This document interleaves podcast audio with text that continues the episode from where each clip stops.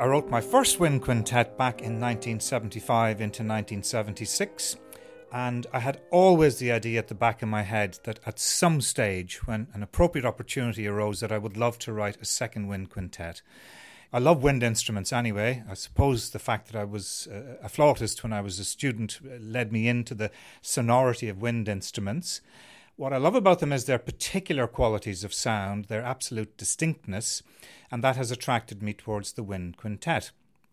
Unlike a string group, which is in some ways easier to write for as there's more of a homogeneity in the sound, writing wind music, you have to look at the individual characteristics of the instruments and at times find ways to blend them, at other times find ways for individual expression. So I had wanted almost now for 40 years to write a second wind quintet.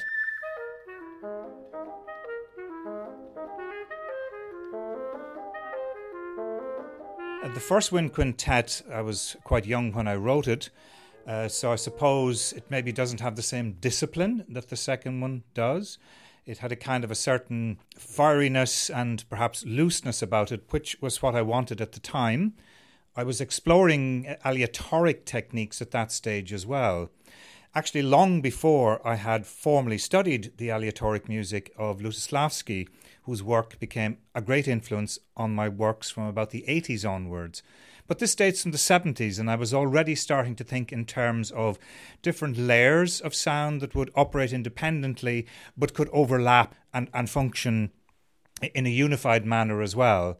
There is none of that in the new work. It's more kind of classic, if you like, in a way. It's more tightly controlled, perhaps more harmonically based, maybe than than gestures, which the first wind quintet featured.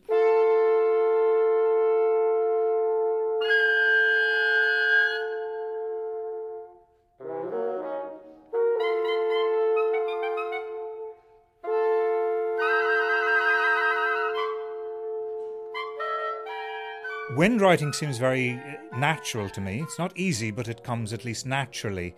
Perhaps because I was a flute player and I know that players have to breathe, for example, and I know the types of things that work really, really well on wind instruments that perhaps wouldn't sound terribly well on a piano or with a choir. So the idiom of it, I suppose, and the fact that I have written so much for wind instruments, in, including a number of concertos for saxophone, bassoon, for example, flute so I have a wide experience in writing for the instruments, and I just love the sonorities of the wind instruments. I love the way great players, it's like an extension of the breath, an extension of the self in a way. So there's a very elemental aspect, I suppose, to wind playing.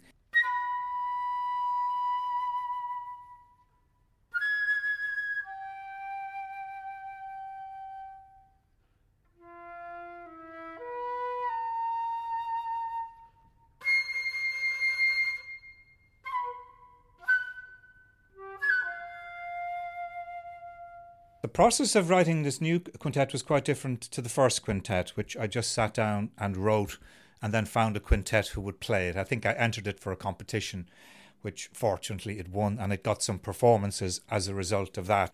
The new quintet, on the other hand, has been very much a collaborative effort because from the beginning I knew I was writing it for Cassiopeia Winds, and I know the five members of it individually. I know their style of playing, which has greatly influenced the way I've written the music. This the particular sound that the players make has inspired a lot of the solo sections in it, and there are many such solo parts.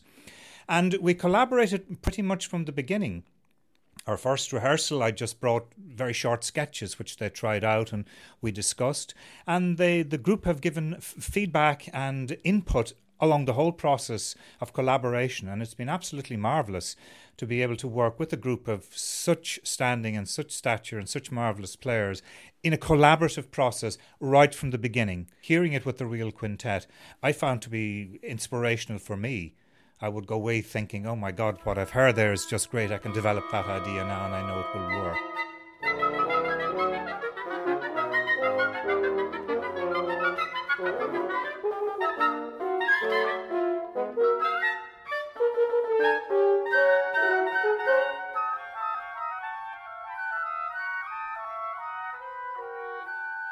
In a number of recent works I've composed, I have put rather bland overall titles like Piano Trio In this case, it's just called Wind Quintet Number Two. But when I use a title like that, I like to have very colourful titles for the individual movements within it. The titles here do attempt to capture the contrasting moods of the four movements. The first one is called Dance with Fanfares. The title struck me while I was writing it that it had very much a dance like quality. It's very fast, and the dancers' movements shift constantly in their rhythmic patterns. And also because it's wind, there is a sense of fanfare when horn and bassoon, for example, play together. And I kind of like the idea of the, the two ideas, a dance and a fanfare, combining together. Similarly, the second movement is called arias and refrains. And the idea here came from the fact that each of the five players has two solos, which I see as arias, and then they have little choruses where they all play, linking them together. So that was the concept of that movement, which is rather linear and lyrical in its quality. Uh, Figures in a Landscape again has a duality about it. The landscapes are gentle, rolling, murmuring landscapes, and the figures, rather abstract ones, but they're very, very clearly etched in a, again a series of solos and combined duos and trios and eventually all four. So there's a duality again in that movement, figures, landscape. And the final short movement, I've called it epilogue, is called Like Stars in the Winter Sky. So once again, we have the sky, which is a series of very, very slow moving chords. And then we have the stars, which are represented in piccolo and E flat clarinet, which play these flickering figures against it. So in each of the four movements, there's the sense of two contrasting elements which make up the dialogue, if you like, or the drama of the movements. They're more kind of like the titles I think that you find on, on, on Said Debussy's Preludes, uh, where he said they were just a gentle hint to interpretation. And he put those titles beautifully at the end of each movement. So they're not determining anything, they're more suggestions rather than anything else.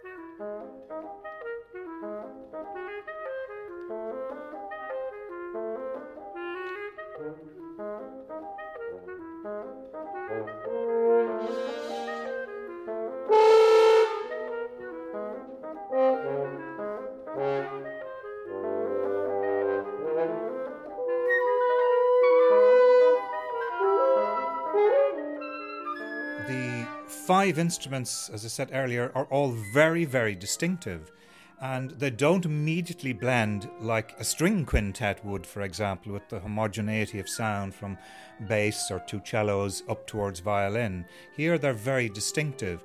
The horn, after all, isn't even a woodwind instrument, it's a brass instrument that got in and somehow stayed there. So there is that feature of it. And of course, then from the point of view of repertoire, it doesn't have a repertoire like the string quartet or even string quintet does. There's a sketchy repertoire, some wonderful pieces, of course, from uh, the early period of Mozart and so on. And there's a good contemporary repertoire, but if you look through it, it's not on the same scale as parallel uh, string repertoire. It's something I like to think is, is changing, and within the Irish context, it's thrilling that the Cassiopeia winds uh, are so vibrant and so interested in new work and in setting up a concert series as well. So it's been wonderful to work with them, and it's certainly been my aim to promote this absolutely glorious medium.